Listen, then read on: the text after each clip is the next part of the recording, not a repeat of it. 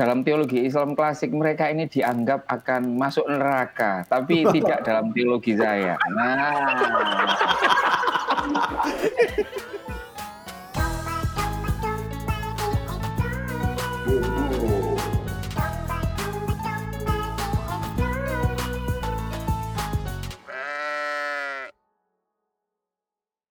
Halo teman-teman kawanan domba di mana pun kalian berada Selamat datang di podcast Domba di Explorer di mana isinya domba-domba yang sedang berjalan-jalan dan sekarang jalan-jalannya sampai Jombang iki. Ya gak? Ya, Lumayan ya jalan-jalan aduh titik. Apa kok tutup Jombang? Soalnya kita hari ini kedatangan tamu ini. Tamu. Iya. Tamu luar biasa. Tamu luar biasa kontroversial. Yes. Bahkan di umatnya sendiri dianggap kontroversial. acur kabeh pokoknya. Wes, wes. Kita kedatangan Mas Aan Ansori. Apa kabar? Halo, halo. Iya, ini IG-nya kalau kalian mau search ya, ganteng Pol Notok. Masuk ini. Oh iya. Gampang diingat ya. Kenapa Mas kok pakai IG gitu, Mas? Kok ganteng Pol Notok? Karena nama yang biasa itu terlalu mainstream gitu. Wah, siap. Enggak, maksudku ini sesuai aku juga bingung ya. Aku mau bikin anan sorry sudah ada.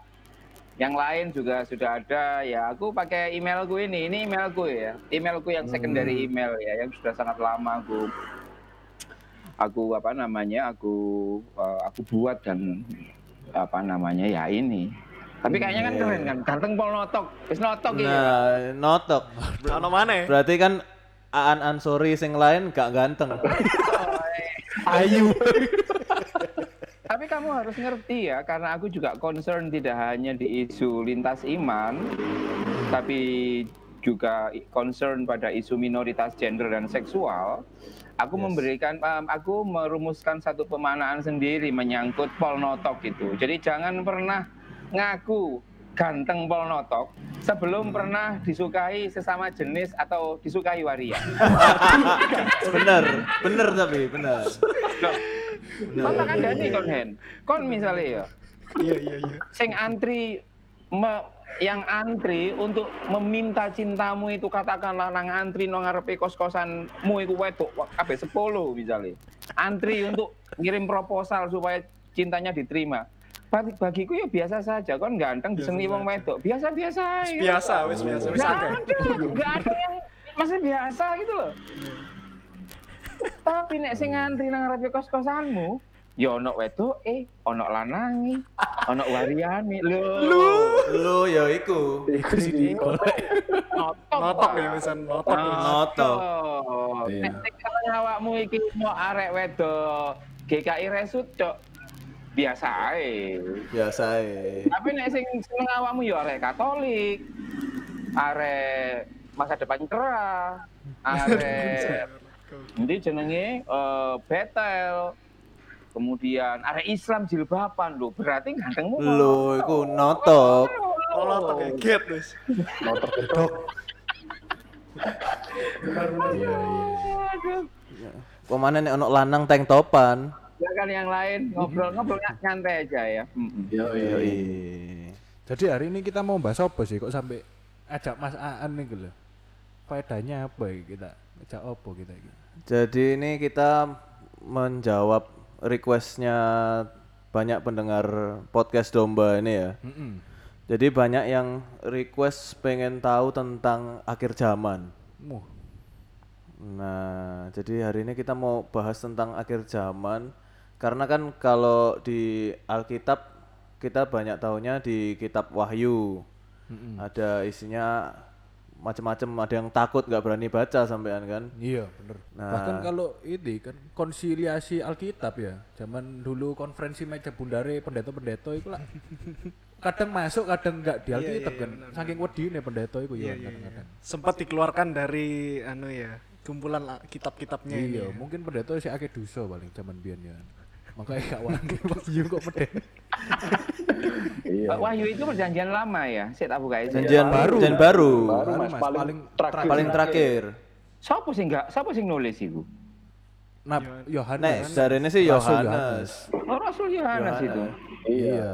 Kalau Kristen itu gitu. ceritanya ceritanya kayak apa itu maksudnya se- secara secara sekilas itu kitab wahyu itu aku belum sampai ke situ ya bacanya bacaku aku berbasis kebutuhan ya jadi lagi Ya, butuh nggak apa apa-apa. itu aku ini tapi aku eh, eh, tidak atau belum sampai ke wahyu itu wahyu itu ngomong kayak apa di wahyu itu Wahyu itu lebih isinya kayak eh, Yohanes itu lagi di pulau Patmos, terus dia dapat vision. Dia dapat vision un- tentang hal-hal yang terjadi di akhir zaman. Ada kelompok-kelompok yang mengelilingi Allah turun, terus ada binatang-binatang yang menjadi eh, lambang gitu keluar, ada singa, anak lembu terus ada materai-materai terus yang lumayan hits itu kuda-kuda yang warna-warni. Itu yang dicari sama orang-orang juga sekarang. Ada kuda merah kuda hitam kuda, Udah lumping ya ya bisa nih. bukan Bukan. bukan kuda lumping Jaran kepang nggak masuk jaran kepang. Nggak masuk dong. saya katakan Dani ya kamu ini kan anak milenial ya aku mau tanya Iya. aja. anak milenial milenial itu kan nggak nggak sepiro matching kalau ada orang kasih informasi yang rotok gelambiar ngono itu ya misalnya ya misalnya pendetamu ngomong aku habis ini ya habis jalan-jalan nang PTC tapi tidak menggunakan mobil tapi terbang. Diterbangkan oleh Roh Kudus dan lain sebagainya. Itu kira-kira kalau di polling di IG itu A percaya B tidak percaya. C wong kira-kira kira-kira kira-kira lo ya kira-kira lo Ah, ini kira-kira itu akeh sing di akeh sing mikir syuting Indosiar gitu ya. Iya. Numpak Noko sih? Aku mau tanya ke kamu, bagaimana kamu sebagai anak yang milenial yang dididik dengan tradisi apa berpikir yang kritis, apa namanya jauh dari aspek-aspek yang mistis, kemudian menerima pengkabaran, menerima informasi yang taruh kata ya, taruh kata eh, agak sulit dicerna oleh eh, logika yang agak-agak sehat gitu kan. Gimana kalian? Soalnya di, di tempatku ya wah kayak gak karu-karuan gitu. Ya piye yo, nek zaman saiki yo arek kita ya lek denger pendeta dari gereja sebelah iki ya Mas ya, tapi kudu GKI iki ya Mas ya. Iki ono sing ngomong pernah munggah surga numpak eskalator. Tahu krungu gak gereja iku? Pendeta iku. Aku sih wis tak guyu ya, wis manut ae. Mawar Saron nih, Mawar Saron. Di sensor iku. Ono lah. Bukan, bukan, bukan. Soalnya, soalnya mahasiswaku kan banyak, mahasiswa mahasiswiku kan banyak dari uh, gereja-gereja uh, Mawar Saron setidaknya ada 4, 5 sampai 10-an lah kayak gitu. Hmm. Oh iya, Mas ini dosen kampus apa ya Mas ya? UC ya? Aku ngajar di Ciputra ya. Oh, Ciputra. Bagian apa, Mas? Yo bagian cleaning service. Wah, kok klinik service? Aku ngajar religion, aku ngajar agama. Oh. Eh, Ya kalau diomong masuk akal apa enggak ya selama enggak ada buktinya yang Mm-mm. yang bojo. Iya, kalau ono bukti ini nggak iso. Iya, jadi kan begini ya. Jadi jadi kan ada beberapa pilihan ketika kita menyangkut sebuah informasi ya. Kalau informasi gini, misalkan begini, Alkitab mengatakan A, tetapi realitas mengatakan B. Hmm. Bagaimana sikap kita? Gitu kan? Ya. Yang pertama opsinya, realitas harus tunduk pada Alkitab. Ya, misalnya, ini misalnya Alkitab ngomong 4 tambah 4 sama dengan 10.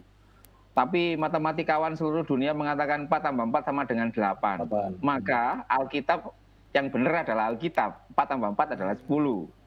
Hmm, hmm. Itu satu opsi. Nah, opsi yang kedua adalah Alkitab selalu ditopang oleh realitas. Sehingga kalau realitas itu terlihat berbeda dengan Alkitab, maka ini direkonsiliasi. Direkonsiliasi ku dipaksa supaya iki di, dipas-pasno. Nyambung. Cocok logi, cocok logi. Ya. Dicocok-cocokno. Kayak gitu. Nah, di sini kemudian ada yang disebut sebagai eh, penafsiran, Jadi misalnya penafsiran yang eh, apa namanya?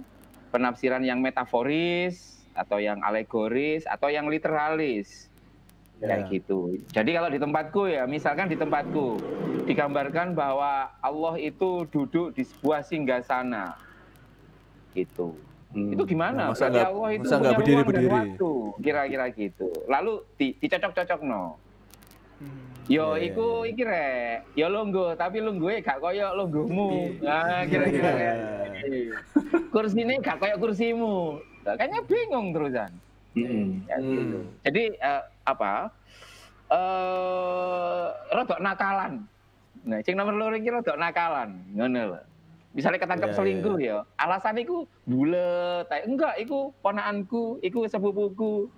Nah, kayak gitu. Nah, opsi yang ketiga itu opsi yang ya kalau realitas berbanding dengan eh, realitas nggak sama dengan apa yang dikatakan oleh Alkitab, ya realitas yang harus kita percayai.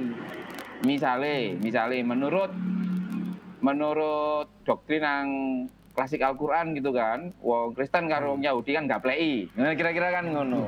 Ya. Kafir. Oh, senengane gak seneng karo wong Islam gitu. Tapi aku ketemu karo awakmu iki. Sing cute-cute kayak ngene iki, iki mosok arek elek kabeh iki. Mosok kelakuane kelakuan-kelakuan gak plei kan gak mungkin.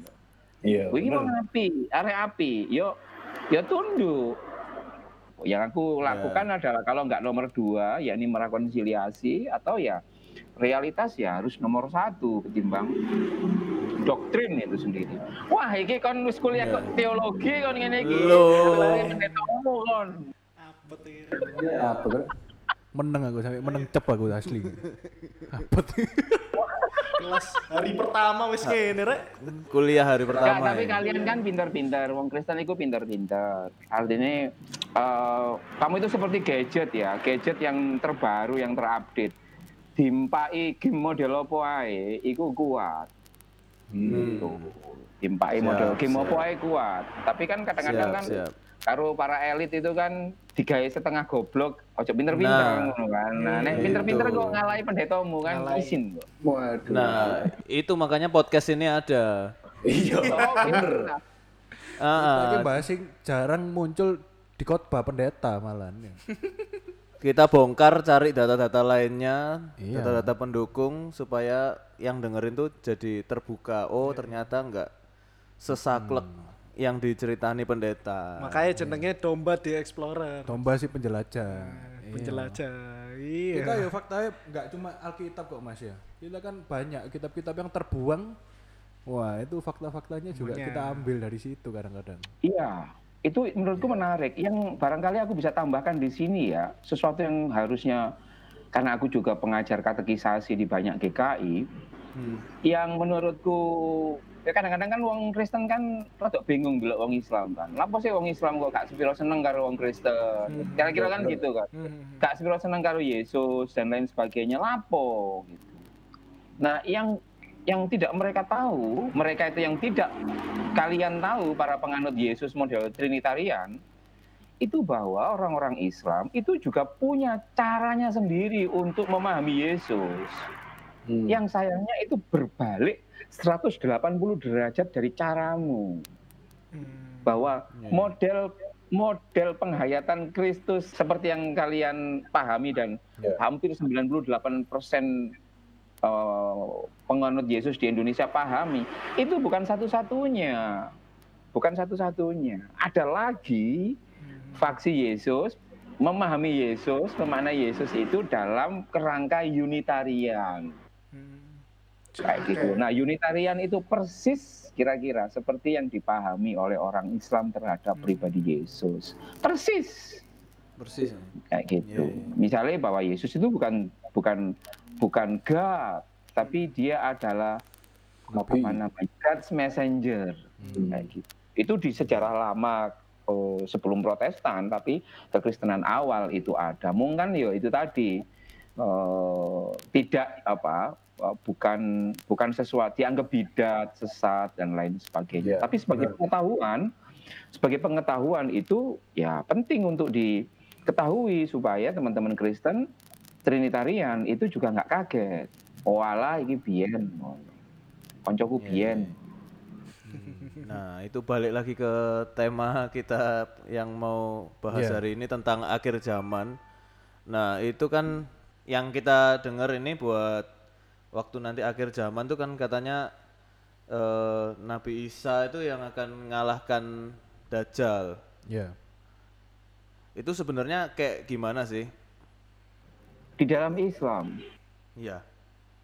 eh iya, di doktrin kami ketika aku kecil, ini narasinya Aan aja ya. Narasinya Aan itu artinya bahwa ini Islam yang yang aku pahami ya. secara personal Pribadi ya. gitu. Kami memang dididik bahwa sebenarnya eh, Yesus itu tidak mati gitu. Jadi ketika ia mencicok apa, i- ketika ini yang didoktrinkan ke aku dan ke jutaan orang Islam Sunni di Indonesia ya, Ya. bahwa ketika Yesus itu mau disalib, itu kemudian diselamatkan oleh Tuhan. Jadi ia tidak disalib, kayak gitu. Eh, kenapa? Apakah memang benar ia disalib atau tidak? Kami nggak tahu. Oh kami nggak belum lahir. ya. Iya juga ya. gitu kan. Iya, I- yang mungkin yang mungkin harus dipahami oleh teman-teman Kristen adalah bahwa saking cinta nih saya mena- saya menangkap ya kenapa kok doktrin itu berbunyi seperti itu ya?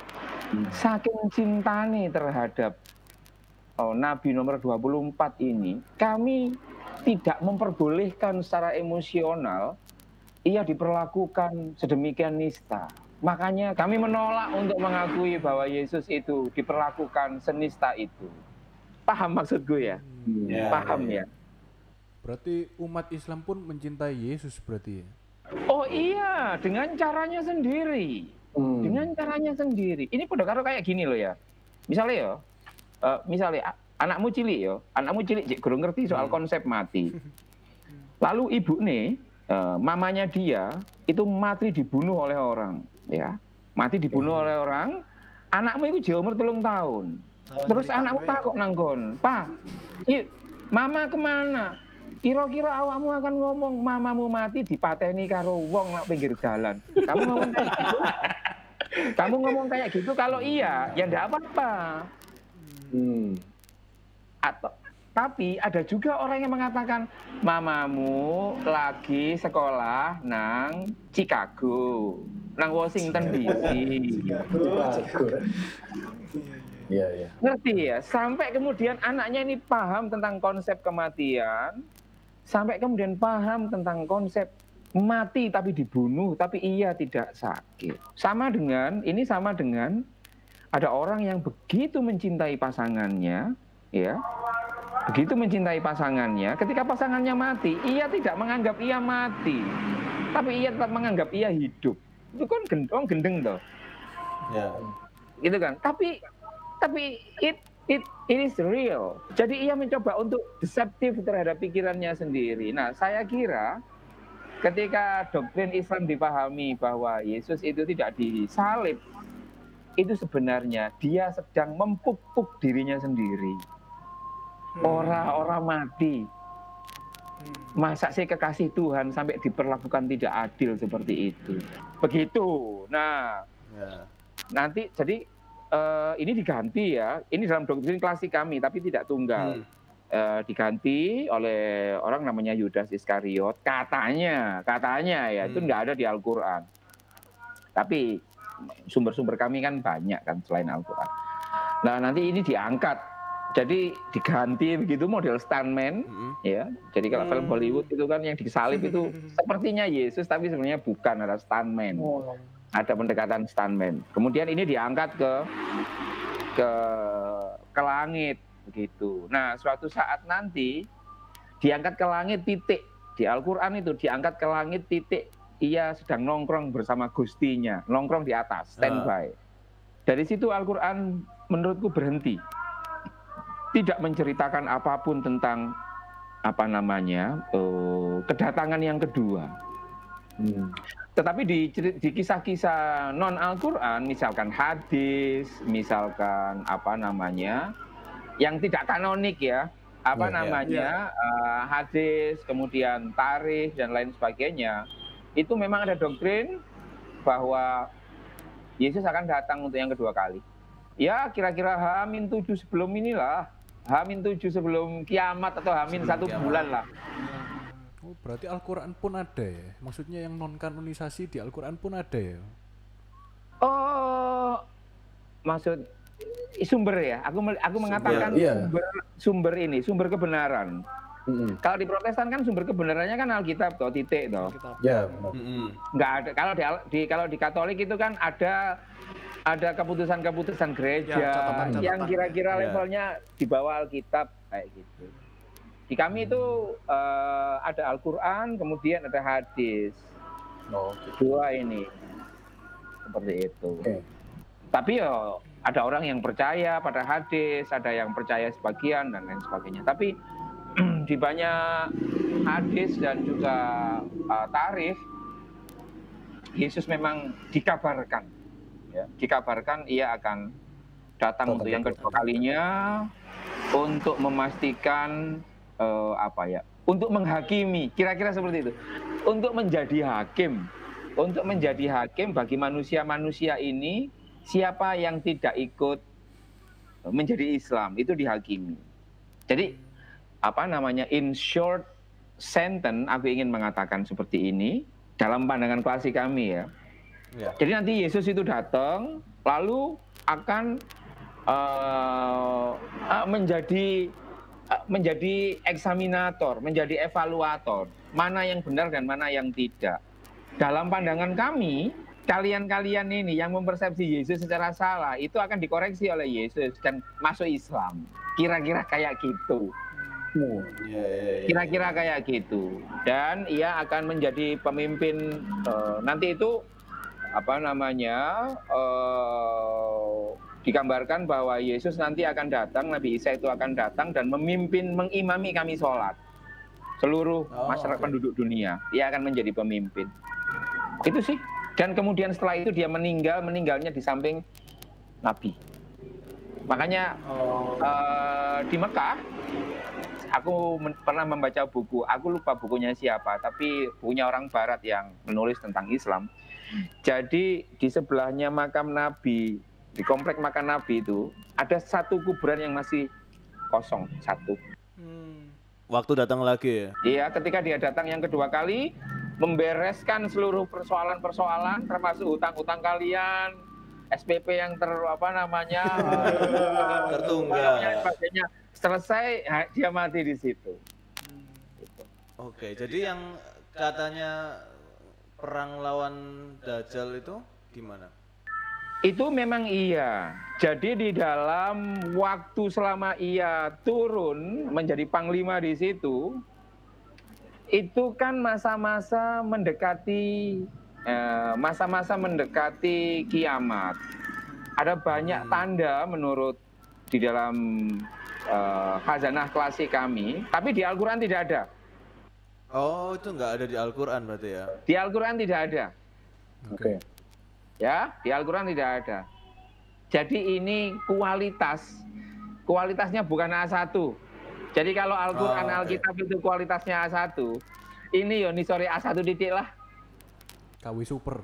Oh, no. Iya. Nanti aku akan jelaskan dari mana ini berasal. Dari mana cerita ini berasal.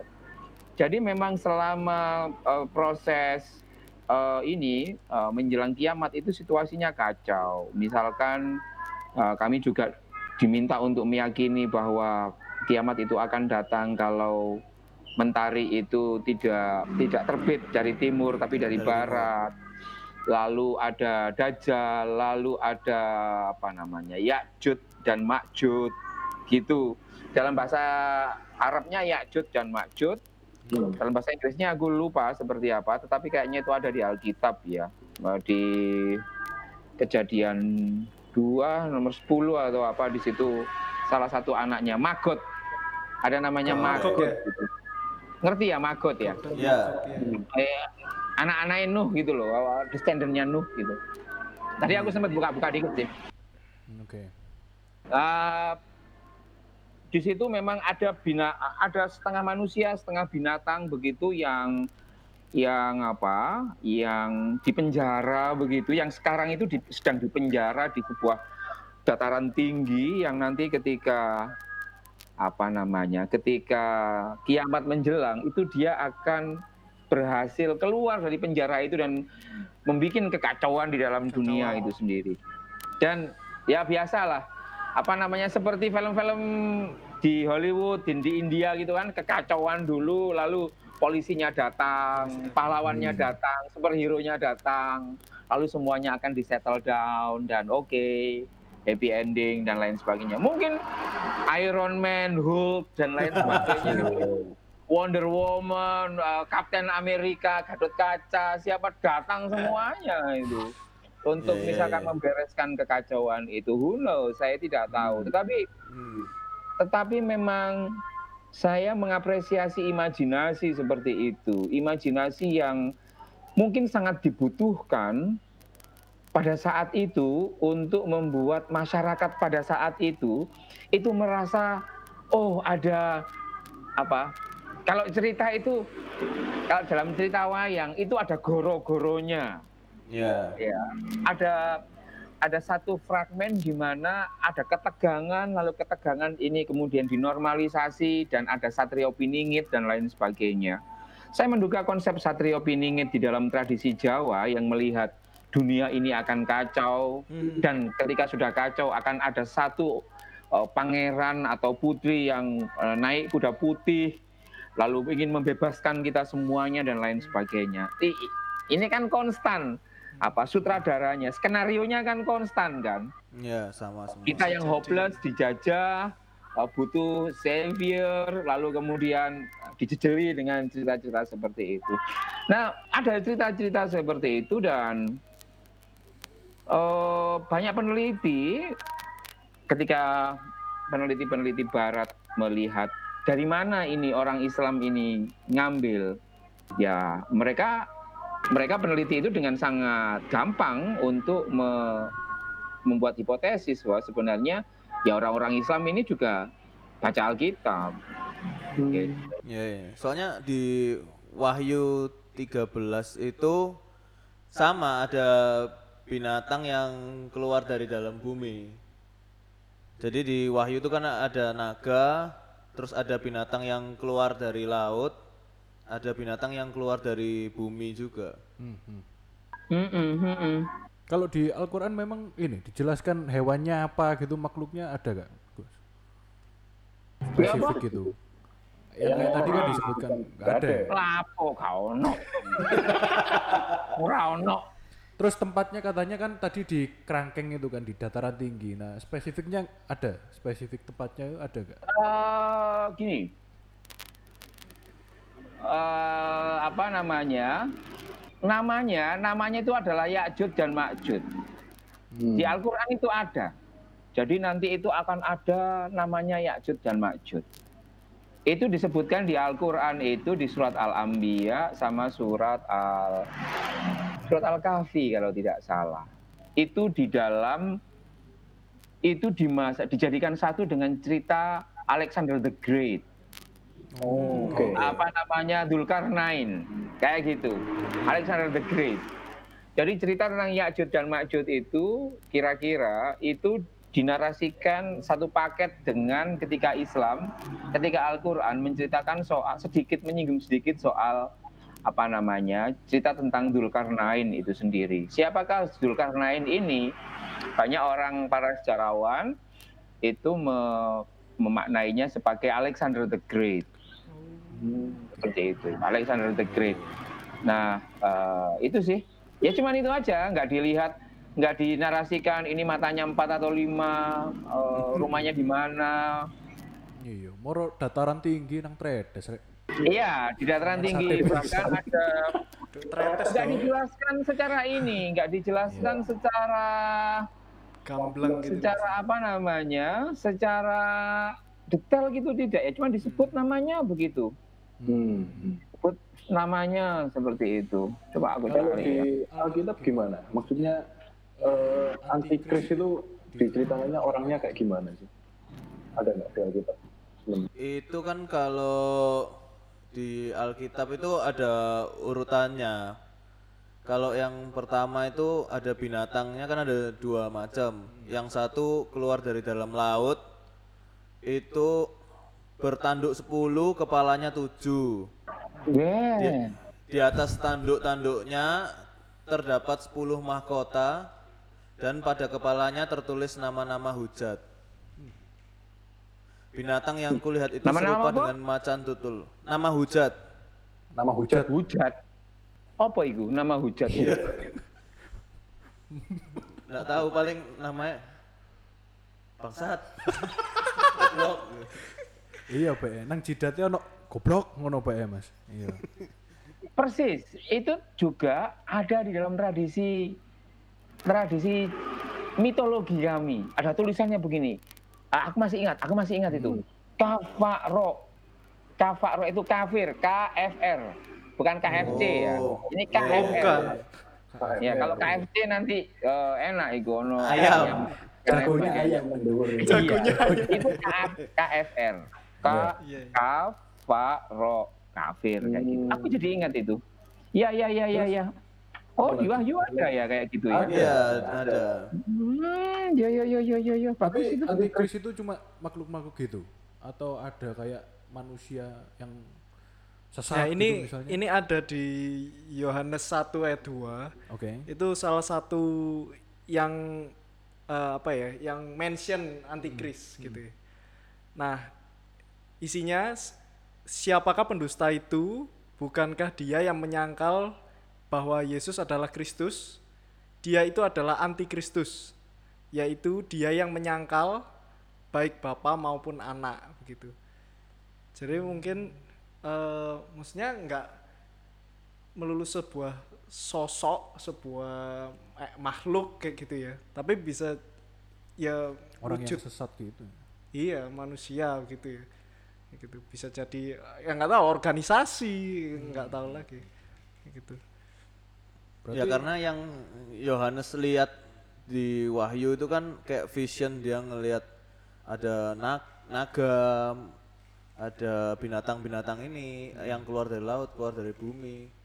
Aslinya itu apakah melambangkan sesuatu aja atau beneran wujudnya kayak gitu kan juga nggak ngerti. Hmm, Kita nggak tahu aslinya Tapi gimana. pertanyaanku gini, kalau Yohanes kan ini di sebuah pulau kan ya, dia itu diasingkan atau gimana ceritanya maksudnya? Nggak tahu lagi jalan-jalan. Waduh. Yang pasti kan kalau Yohanes halu bisa halu gak sih kalau di Pulau gitu ya. makanya dia kayak waduh ono nogo rek nang ndasku moro-moro ngene. Saking luwe ini. Gak ono. Masruman deh. Iya. Mushroom. Ganja lah ngawur ya. Cok. ngawur ngawur Api. Iya makanya. Bisa aja gak sih kalau Tapi sebenarnya aku aku tidak tahu ya. Aku juga nggak kenal sama uh, Yohanes kayak apa. Tapi bisa jadi itu adalah hasil perenungannya yang sebenarnya kalau kita pernah nonton film ini ya, film-film film-film yang berkaitan dengan kode masa lalu, uh, misalkan ya. Uh, harta karun itu kan Iya. main kode toh, main kode dan iya lain benar. sebagainya kayak gitu. Yunani apa namanya sangat sangat memungkinkan ia sedang memberikan pesan kepada bagi yang mau ini ya. Jadi bagi orang yang pengen uh, pengen tetap meletakkan Yohanes ini sebagai sebagai satu pemberi pemberi apa namanya gambaran tentang vision terhadap manusia pasti akan dicari apa sebenarnya yang terjadi. Sebenarnya apa yang diinginkan oleh Yohanes itu sendiri? Aku tidak tahu tetapi setidaknya dari cerita-ceritamu aku bisa membagi menjadi tiga. Cara pemahaman terhadap teks-teks yang yang quote unquote masih mentah dan tidak bisa nggak masuk akal kayak gitu-gitu kan. Nggak Iya. masuk akal yang pertama adalah bahwa ada orang yang memahami yang mungkin karena kapasitas otaknya itu mungkin terbatas ya, nggak suka browsing, nggak suka mikir, nggak suka apa.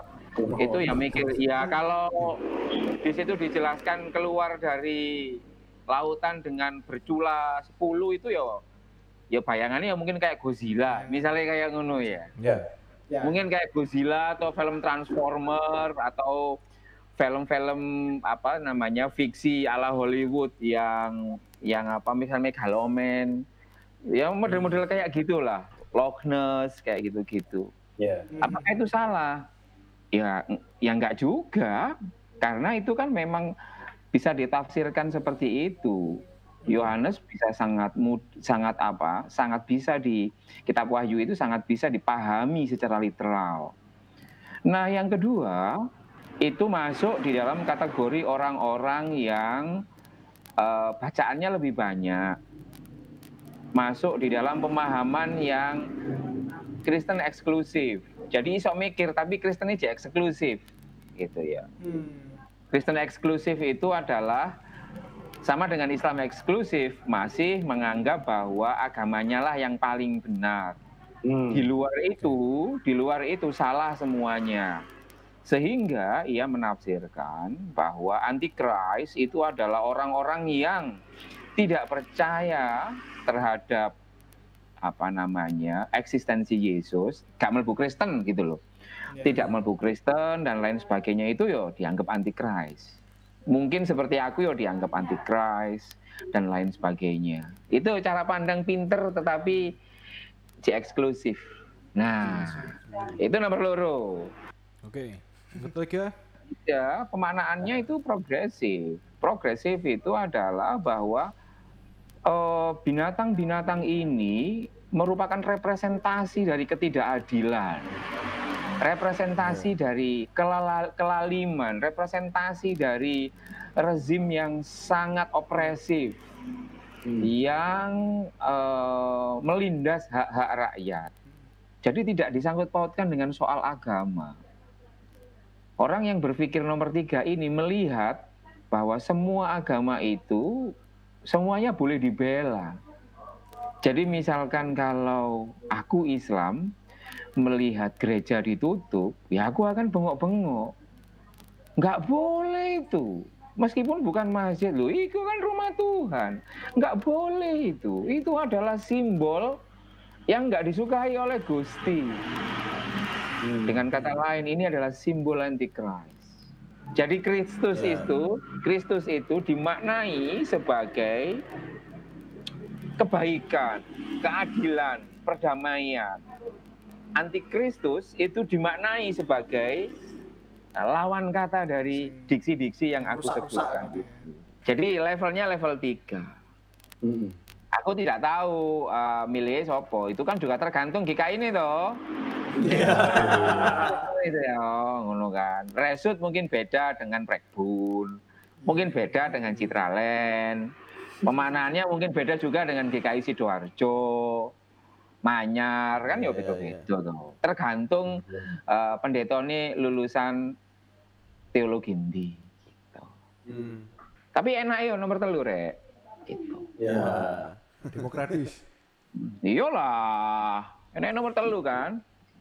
Iya. iya. Terus ya apa ini?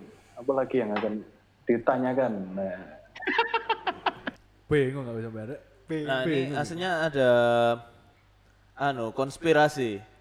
Ada konspirasi ini. Lanjutan ayatnya binatang yang keluar dari dalam bumi.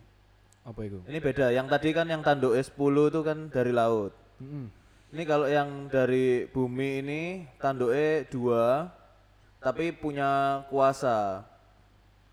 Dia bisa memberikan nyawa kepada patung-patung. Jadi dia nyuruh orang di bumi itu bikin patung, terus eh, menghormati dia. Terus habis itu semua orang yang nggak nyembah patung itu dibunuh. Waduh. Ya apa ya apa ya apa. Tak baca no ya, urut ya. Wahyu 13 ayat 11. Dan aku melihat seekor binatang lain keluar dari dalam bumi dan bertanduk dua, sama seperti anak domba, dan ia berbicara seperti seekor naga. Dan seluruh kuasa binatang yang pertama itu dijalankannya di depan matanya. Ia menyebabkan seluruh bumi dan semua penghuninya menyembah binatang pertama yang luka parahnya telah sembuh. Dan ia mengadakan tanda-tanda yang dahsyat, bahkan ia menurunkan api dari langit ke bumi di depan mata semua orang. Ia menyesatkan mereka yang diam di bumi dengan tanda-tanda yang telah diberikan kepadanya untuk dilakukannya di depan mata binatang itu. dan ia menyuruh mereka yang diam di bumi supaya mereka mendirikan patung untuk menghormati binatang yang luka oleh pedang namun yang tetap hidup itu. Dan kepadanya diberikan kuasa untuk memberikan nyawa kepada patung binatang itu sehingga patung binatang itu berbicara juga dan bertindak ber- begitu rupa sehingga semua orang yang tidak menyembah patung binatang itu dibunuh. Dan ia menyebabkan sehingga kepada semua orang kecil atau besar, kaya atau miskin, merdeka atau hamba diberi tanda pada tangan kanannya atau pada dahinya. Dan tidak seorang pun yang dapat membeli atau menjual selain daripada mereka yang memakai tanda itu, yaitu nama binatang itu atau bilangan namanya. Nah, bilangan itu adalah bilangan seorang manusia dan bilangannya ialah 666. Nah, itu 666 itu loh. Tadi ya dipasang dek apa tangan chip iku lah nih masuk Nah, ditaruh di jidat, taruh di tangan. Nah, iya. 666. Terus ada yang bilang kalau barcode itu garis duanya yang panjang-panjang itu angka 6. Kan ada tiga, kiri, tengah, sama kanan. Berarti 666 itu maksudnya. Di barcode. Waduh. Jidatmu di barcode ada tanda 666. Lah saiki kene potong rambut gambar poni, barcode ngono. Dajal ngono. Kok ngene yo. Lah iya ngono. Cuman kan tanda itu apa kalau kamu nggak punya tanda nggak bisa jual beli. Bahasa jual beli. Wah, iya ya. Imani berarti ya. Bisa jadi kan. Iman ini taruh di tangan. Ah. Iya, lama-lama uang kertas gak dipakai. Pelan-pelan aja gitu. Iya tuh. Masuk OVO iki kebangkitan dajal ngawur ae kon niku. Enggak langsung. yang jelas tertulisnya adalah yang punya tanda ini yang boleh beli Jual aja. beli. jual beli aja Nah nggak ada tanda ini nggak bisa jual Gak selamat Waduh. Hmm. Itu like versi yang Alkitab ini ya. Yang. Iya. Nah, kalau Al-Qur'an sendiri ada nggak, Gus? 666 itu sendiri ada nggak? Enggak ini. Enggak ada. Enggak ada itu. 666. Aku tuh juga- juga nggak paham ya. Maksudnya eh, aku nggak nyangka kalau Alkitabmu itu eh, menyimpan hal-hal yang unik seperti ini ya. Yo, apa namanya? Soalnya yang kita pernah bahas juga itu, Gus. Hmm. Eh, Raja Salomo, kalau yang tahu kan anaknya Raja Daud kan, Raja Salomo itu. Mhm. Dia itu punya kekayaan ya, total itu kalau setahun 666 talenta. Dan dia itu pe- apa asal usul ilmu setan, demonologi itu dari Raja ya itu Salomo. apa ya kalau itu sih nggak ada di sumbernya bukan di Alkitab Oh. tapi ada kitab lain yang di luar kanonisasi kita Nah, menyebutkan seperti itu Iya. jadi kuasa setan itu asalnya dari Salomo, Salomo itu. Iya. kayak gitu Iya. Itu? Menurutku menarik ya. Ini pasti ini kan seperti kotak Pandora ya. Cerita ini kan seperti Iya. kotak Pandora. Mau ditarik ke mana saja boleh. Nah, yang aku tangkap dari kotak pesan, yang aku tangkap dari pesan ini itu adalah bahwa ada aspek ada aspek keangkara murkaan di sini yang masuk di dalam simbol apa misalkan bahwa ada satu kuasa yang meminta kepada semua masyarakat untuk mempercayai patung itu sebab kalau ada yang nggak mau itu kemudian ia dibunuh betul ya betul ya ya Iya. tulisan Nah, kayak gitu. Nah, aku ingin aku ingin me- memberikan spotlight di wilayah itu ya, di wilayah itu. Ini kan ceritanya kan Yohanes kan apa namanya lagi cerita bahwa besok akan ada binatang begini begini begini dan kemudian binatang ini akan dijadikan patung dan ada orang itu ada orang kemudian memaksa banyak orang supaya menyembah atau mengimani patung itu kalau enggak kemudian dibunuh. Begitu kan? Hmm. Apa namanya Sam? Iya. Kira-kira ya. Iya. Kira-kira kayak gitu loh. Ya kira-kira kalau mau dikontekstualisasikan dalam dalam per hari ini saya kira ini adalah soal pemaksaan kehendak, soal pemaksaan pemaksaan tafsir, pemaksaan keyakinan atas hal yang lain. Gitu ya. Makanya kemudian di ayat yang selanjutnya kan praktek itu kan dikecam toh. Artinya kan kalau ada perilaku yang memaksa seperti itu, apa namanya, itu kan nggak baik. Ini kan bukan berarti Yohanes mengatakan kita semuanya harus menjadi orang yang mengakuisisi seperti itu, tidak toh? Ya. Tetapi justru kita diminta untuk hati-hati, jangan sampai Hati-hati. kita Jangan ya hati-hati gitu. kan, hati-hati seperti itu. Artinya apa? Berarti praktek itu kan tercela. Kita diminta untuk berhati-hati, kita diminta untuk tidak melakukan itu. Kalau mau dikontekstualisasikan kayak gini ya, bagiku ini soal pemaksaan kehendak. Ya, pemaksaan kehendak menyangkut apa yang ia percayai. Ya, ada apa yang ia percayai. Kalau misalkan dalam konteks sekarang, misalkan ada orang yang mengatakan bahwa, misalkan begini, ada orang kampanye, wes nggak perlu wes pakai masker wes, nggak ono iku, apa jenenge eh, COVID iku. COVID itu adalah hoax, COVID itu adalah kreasi intelijen, apa dan lain sebagainya, sehingga apa? Sehingga kita tidak perlu patuh terhadap standar protokol dan lain sebagainya. Ada orang yang mungkin mengkampanyekan seperti itu dan meminta orang lain untuk meyakini itu semuanya. Saya kasih tambahan supaya ada efek dramatisnya. Yang punya cara pandang seperti ini, misalkan orang kaya, orang terkenal, punya kekuatan untuk memaksa orang meyakini apa yang ia percaya. Lalu dia pasang di woro-woro. Barang siapa yang masih meyakini corona sebagai virus yang mematikan, tak bunuh nanti. Barang siapa yang masih ke mana-mana masih melakukan praktek physical distancing atau menggunakan masker, maka ia harus push up. Mm-mm. Kayak gitu. Oke. Padahal memang corona itu ada. Tapi ia memaksa orang supaya nggak mempercayai corona. Nah, bagiku eh, ini bisa diletakkan dalam konteks seperti itu. Ya. Bisa diletakkan Tapi- dalam Kalau akhir zaman ini kalau versinya menurut agama Islam yang kita tahu ya, sering kita dengar itu dajjal. Nah, dajjal ini kalau menurut agamanya Gus ini maksudnya gimana sih Gus? Apa yang dilakukan pada saat akhir zaman nanti itu? Kemunculan dajjal. sama sama. Jadi yang disebut itu dua ya. Creatures eh, bahasa Hmm. Inggrisnya itu ciptaan Ya. yang ada sangkut pautnya dengan the judgment day itu dua Dajjal dan Ya'jud Ma'jud. Oh, Oke. yang terkenal itu memang Dajjal. Ya Dajjal itu yang ada kafaro itu. Ini pemimpinnya lah. Ini apa? Ini yang paling ya, komandannya lah. Jadi Hmm. Ya'jud Ma'jud dan Dajjal. Itu Dajjal itu yang paling hit. Ya yang paling hit.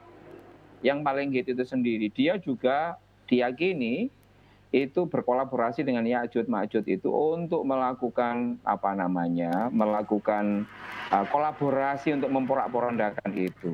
Hmm. katanya ini katanya itu ada mata tiga di sini. Ada mata ketiga di sini. Mata ketiga. Apakah sama-sama setan ya, Lucifer gitu? Sama. Ah, aku tidak tahu, tetapi eh, kalau kamu pernah lihat apa namanya Freemason, kamu pernah dengar Freemason? Ya, Freemason. Freemason itu lambangnya bagaimana? Ya mata. Iya, itu. mata. Mata. Mata, the eye, the eye. Hmm. Oleh orang-orang Islam yang percaya pada doktrin itu, Freemason itu dianggap dajjal. Hmm. Oh, Hmm. itu lambangnya dajjal itu. Wah, mereka orang Kristen, ya Kristen itu dajjal. Hmm. Jadi ia meletakkan keangkara murkaan itu dalam bentuk dajjal dan dajjal itu kemudian disematkan pada siapa pun yang dianggap oleh sebuah komunitas Islam itu merepresentasi musuhnya. Kayak gitu. Merepresentasi sesuatu yang tidak ia inginkan. Makanya kalau kita marah, oh dajjal kan itu. Kan berarti kan dajjal kan. Cuk, ngono kan misalnya.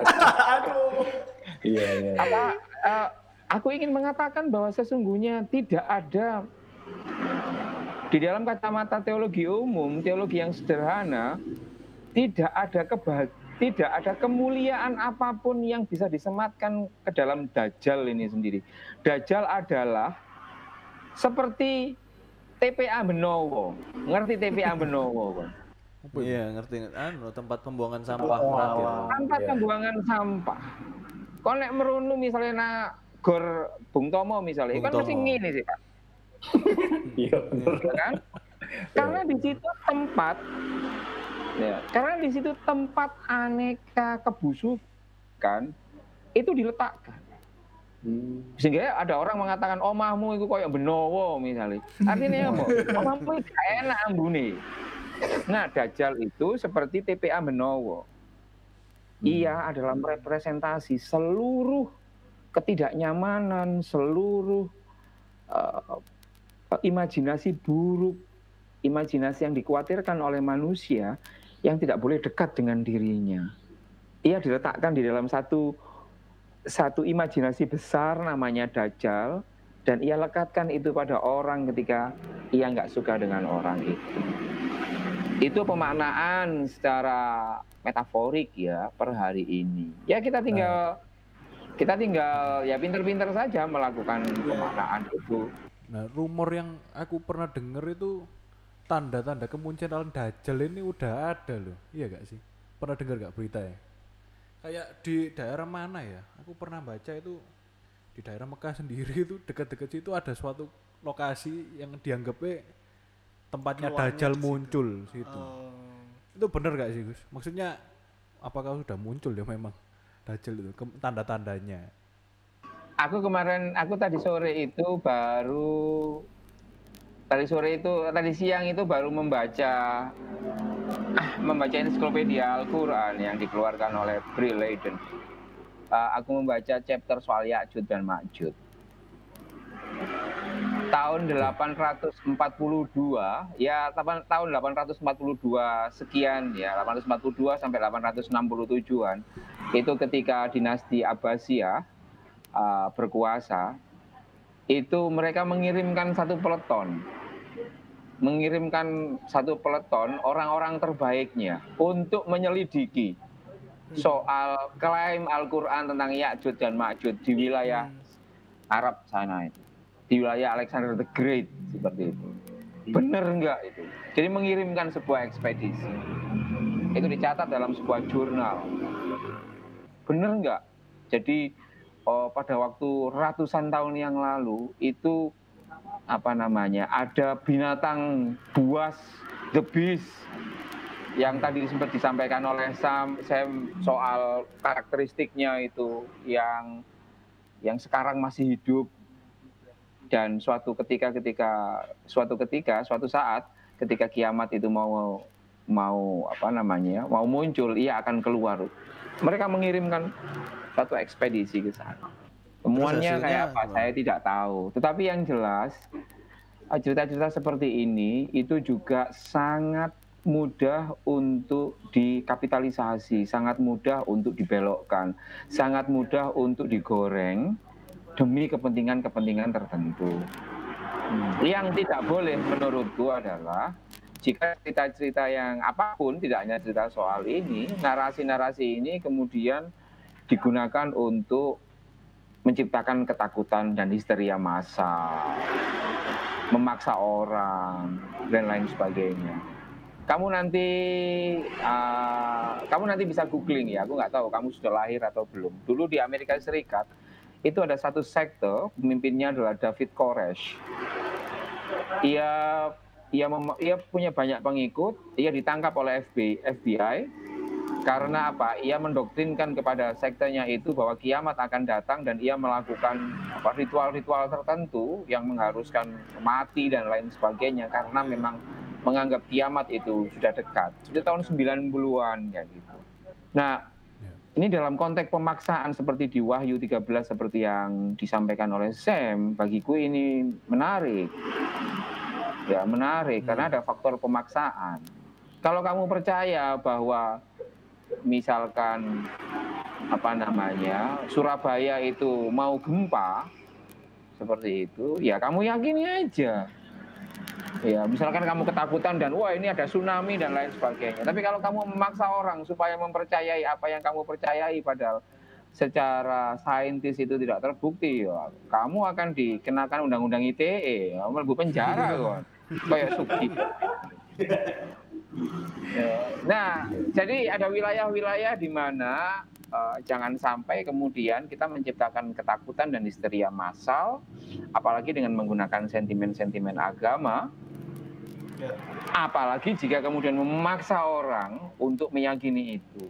Ini yang pesan agung menurutku ya sebagai orang Islam yang juga diminta untuk meyakini Alkitab oleh Al-Quran itu sendiri, aku meyakini Wahyu 13 itu ah, seperti itu. Iya iya iya, menarik menarik. Menarik sekali. Ternyata banyak miripnya ya Eh? sebenarnya. Banyak miripnya ya. Yang di Oh Alkitab iya, sama yang banyak di miripnya. Al-Quran. Banyak miripnya. Ya karena kan memang Alkitab kan lebih lebih lebih duluan toh.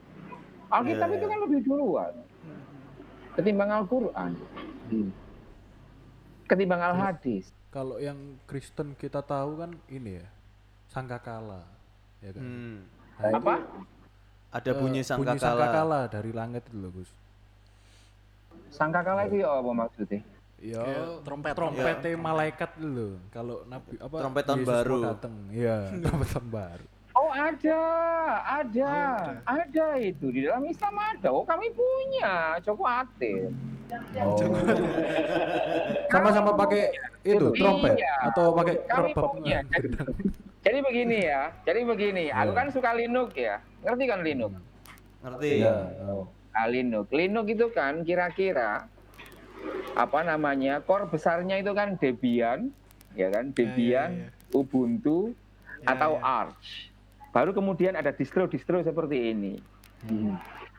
Nah, kalian ini adalah Debiannya. Aku itu adalah membuat satu distro kecil yang itu sumbernya juga dari Debianmu itu. Sehingga oh iki eh, iki modelnya kayak gini. Karena satu distro. Hmm. Nah, bagiku ada memang di dalam tradisi kami, keyakinan kami, ada satu malaikat yang sekarang itu dari mulai zaman Nabi Adam sampai sekarang tugasnya itu cuman pegang trompet. Namanya malaikat Israfil. Satu malaikat namanya malaikat Israfil. Tanya aja ke seluruh orang Islam teman-temanmu. Malaikat Israfil itu tugasnya apa? Tugasnya itu cuman pegang trompet, Pak. Gak oleh rokokan, gak oleh wedokan, gak oleh nang PTC, gak oleh nang royal. Nyekel trompet tok, Pak. ya, nyekel trompet. Oh, Nggak disebul-sebul. disebul iku engkau nunggu kode kalau D-Day terjadi Judgment Day itu dia tugasnya adalah meneri, men, apa, meniupkan sangkakala ketika kiamat itu sudah hadir tot Oke. Bukan telolet. ya. Waduh. Iki langsung terkelan. iya ono nanti ono kabeh wis tak sebenarnya kamu tak kasih tahu kalau katekisasimu itu diisi oleh apa namanya eh, apa sih eh, persamaan Islam dan lain sebagainya itu kita ini lebih banyak samanya kok Hmm. Lebih banyak samanya. Tapi memang karena saking nggak senenge mbok sing Islam gak seweneng karo Kristen sing Kristen jijik karo Islam misalnya eh, kita biasanya memilih untuk diam. Yang Kristen kan diam Iya. di persekusi kayak gitu kan diam. Ya diam itu bagus tapi tidak terlalu bagus karena eh, kalian tidak tahu sebenarnya bahwa kami punya sesuatu hal yang sama seperti kalian itu sebab kalau kamu tahu kamu pasti akan lebih sabar terhadap kami yang di Islam itu nggak diajari bahwa di kekristenan itu juga banyak yang sama dengan di Islam artinya Islam itu juga ojo mentang-mentang Nah, bayangkan kalau model eh, cara beragamanya itu saling melihat gitu kan, mencari banyak persamaan. Bagus, seperti yang kita diskusikan pada sore hari ini. Begitu. Ada, sangkalala ada. Malah kan eh, nggak level, kalau aku level malaikat. Kalau aku level malaikat, tinggi toh. Sama kita ya malaikat kan ya. Malaikat, Sangkakala sama, sama. Tujuh malaikat ya. Tujuh tapi kita. Heeh. Iya. Berapa? Tujuh. Tujuh malaikat. Tujuh malaikat. Serius? Iya, Iya, cek no ada. tambah merdua suaranya. Ojo sih. Suara satu, suara Iya. Memang di- marching band keren itu. Eh, di pasal 8 ayat 2. Wahyu pasal 8 ayat 2 ya. Oh, iya iya iya. Aku jadi ngerti lah kalau kayak gitu. Inilah aku baru ngerti. Hmm. Aku baru ngerti kalau di tempatmu juga ada trompet-trompetnya. Terus ini mungkin yang apa ya, yang paling sering juga dipakai ilustrasi-ilustrasi itu ini mungkin ada nggak ya? Ini Four Horsemen. Apa itu? Jadi empat penunggang kuda. Empat penunggang kuda. Eh, empat penunggang kuda. Jadi eh, dalam Wahyu ini juga ada simbol eh, empat orang berkuda yang setiap eh, penunggangnya bahkan kudanya ini ada simbolnya sendiri-sendiri. Yang satu kuda putih itu melambangkan peperangan, terus nanti ada kuda merah perselisihan, terus kuda hitam kelaparan dan kuda eh, hijau kuning atau maut. Nah, itu kematian kayak gitu. Jadi ini sering banget sih eh, eh, di ilustrasi-ilustrasi apa pun, bahkan sampai ke game-game juga ada gitu. Nah, mungkin di Oh, ada gitu ya. iya, mungkin di Itu itu itu ya? kemudian sama ya, sama dengan kalau kamu di mitologi Yunani, mitologi Jawa dan lain sebagainya. Maksudku begini ya, maksudku begini. Protestan itu kan agak sombong toh. Protestan itu kan agak sombong dalam arti eh, nggak mau simbol-simbol gitu loh. Makanya kan gerejamu itu kan lebih bersih ya ketimbang gereja Katolik. Oh, Oke. Apa, artefak-artefak dan Iya, lain iya, sebagainya. Padahal, padahal aku juga baru ngerti di kitab Wahyu. Wah, kitab kalian itu penuh dengan simbol-simbol. Simbol banyak. Iya. Serius kan? Artinya apa? Artinya kalau misalnya bapakmu itu seneng ake, seneng dupo, seneng hiu, suka ini di belakangku ini. Tahu itu Oh, kamu? wayang. Wayang dan lain sebagainya. Itu sebenarnya satu sirkuit itu dengan wahyu itu. Artinya main simbol, Pak. Simbol. Artinya kalau kemudian ada apa, jemaat apa majelis jemaatmu misalnya atau penatuamu atau pendetamu ngomong iki gone setan dan lain sebagainya kurang ajar kurang ajar karena apa karena ia meletakkan dirinya lebih suci ketimbang simbol-simbol itu Hmm. gitu. Padahal kalau yang kamu sampaikan tadi benar ya, penunggang kuda, apa dan lain sebagainya. Itu kayak tambah kurang ajar gitu. Kurang ajar dalam arti ia mencoba untuk mendikte kita apa yang benar dan apa yang tidak meskipun itu tidak mau tidak masuk akal. Lo kayak gitu itu masih kamu imani, tapi kenapa? Misalkan ada orang dari kepercayaan yang lain yang punya cara pandang seperti itu kemudian dianggap ngawur. Hmm. Wah, terima kasih. Aku sudah dikasih ini ya, sudah dikasih pencerahan menyangkut soal wahyu ini. Iya. Aku menjadi apa? eh, nanti kalau ketemu kelompok-kelompok fundamentalis karismatik yang nggak terlalu suka atau yang tercerahkan nggak terlalu suka dengan simbol-simbol itu aku ya ngomong gitu. Wah itu malah nggak karu-karuan itu di Wahyu itu ngomong black itu Yohanes itu nggak jelas itu kayak orang apa sakau dan lain sebagainya. Jadi kayak memang apa ya? Ya nggak tahu ini apakah ini akan direpresentasikan gitu. Apakah literal langsung memang nantinya ada penunggang kuda dan kawan-kawan. Aku Itu tidak, kita sih- aku aku mau melampaui bakal- itu Hen. Aha. Hendri, aku mau melampaui itu. Aku sudah nggak peduli soal itu benar atau tidak, tapi Hmm. bahwa itu memang kalian harus imani. Benar, benar. Tinggal kita mencari hikmat. Hikmatnya Hmm. apa? Hikmat yang aku dapatkan per sore hari ini adalah bahwa Yohanes itu ngomong terasa ngomong ngacau, meracau. Sebenarnya ia sedang mendidik siapa pun yang percaya padanya. Nek ono orang, dia kira-kira ngomong kayak gini, kalau ada orang yang sistemnya terlihat ngaco dalam perspektifmu, jangan disesatin. Jangan kamu salah pahami. Bisa jadi Hmm. it- itu cobaanmu supaya iya, iya. kamu menjadi lebih wise, Berhikmat. lebih dewasa untuk memahami. Hmm. Karena apa?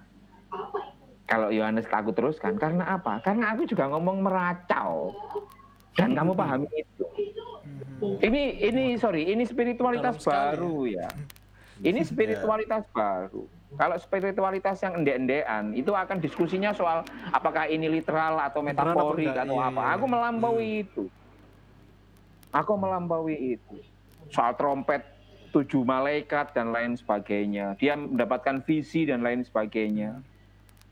Nah, ketika oh, itu tidak diimplementasikan secara lebih lebih lebih luas, maka kita akan terjebak untuk satu menggunakan Alkitab itu untuk menista kepercayaan orang lain yang sebenarnya ia punya sistem klinik ya, sistem yang tidak masuk di dalam rumusan kita. Kita cenderung lupa bahwa di Wahyu itu juga ngelenik juga. Kalau di Wahyu dipaham, kalau kalau kita misalkan kalian Kristen mempercayai kliniknya Wahyu, berarti se- sebenarnya kan kenapa kamu tidak bisa memahami atau tidak bisa mau menerima, bisa menyadari bahwa orang lain juga punya sistem itu dan kamu kan pasti marah kalau dikatakan bahwa oh kitabmu itu ngaco. Kamu kan marah. lebih lebih ke respon kita ya maksudnya Iya. terhadap Kalau aku Iya, seperti iya, iya. itu. benar. Kalau aku seperti itu.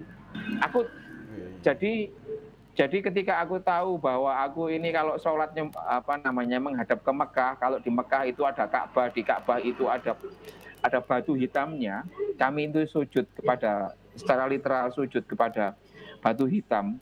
Per hari itu saya tidak mau lagi mencerca orang-orang yang menyembah berhala.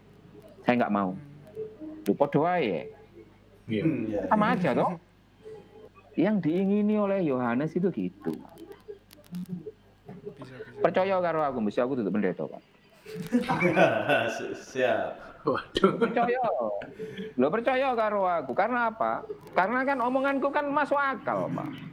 Aku tidak memintamu untuk me- mengkhianati wahyunya Yohanes ya. Hmm. Aku juga mena aku cuma menawarkan cara baca. Yang cara baca itu akan memperkuat eksistensimu sebagai orang Kristen. Yang biar baik lebih hati dalam tidak lah ya biar lebih dalam Mm-mm. Biar lebih dalam. Oke, Ya. oke sudah Luar cukup. biasa hari ini. Waduh. Waduh. Lumayan lama ini ya. Podcast kita biasanya berapa? Ya wes lu pedot-pedotan sendiri aja ya. Pedot-pedotan sendiri versi apa dan lain sebagainya. siraman Itu ya. rohani Iki siraman rohani religi campur satu no, siji. no, no, no, no, no, bukan siraman rohani. Kita lagi belajar ya. Aku terima kasih kepada Joy, eh, Sam dan juga Hendy yang telah apa, terutama Sam yang tadi membacakan. eh, aku anggap ini PA lah, PA Yes, kepada. Ya. kita bukan pendeta loh, Gus. Jangan Oh samakan. dong. tidak, Oh, ora. Di Alkitab itu kan kamu tidak ada kan apa namanya diminta untuk jadi pendeta terus untuk bisa khotbah itu kan nggak ada. Setiap orang ada. kan menjadi pendeta bagi yang bisa baca Alkitab dia bisa me- menyampaikannya sebagai layaknya pendeta. Dan aku juga punya otoritas untuk untuk percaya atau tidak percaya pada omonganmu Nah. gitu kan. Hmm. Gua pikir nek kon ngomong Alkitab terus aku sepenuhnya percaya yo nanti dulu yo tak pikir Nanti. nanti. Gitu loh. Pasar bebas ya, Pak. Oh, Iya, loh. Iya, benar. Jadi aku ingin mengucapkan terima kasih ya pada kalian yang terima kasih. Uh, kasih. telah memberikan uh, persoalan ini padaku. Oke, Gus. Thank you, Gus. Thank you. Ya, Thank you, thank you. Thank you ya. Thank you, thank you. Jadi Terima kasih bagi para kawanan domba yang sudah mendengarkan dan sampai jumpa di episode berikutnya.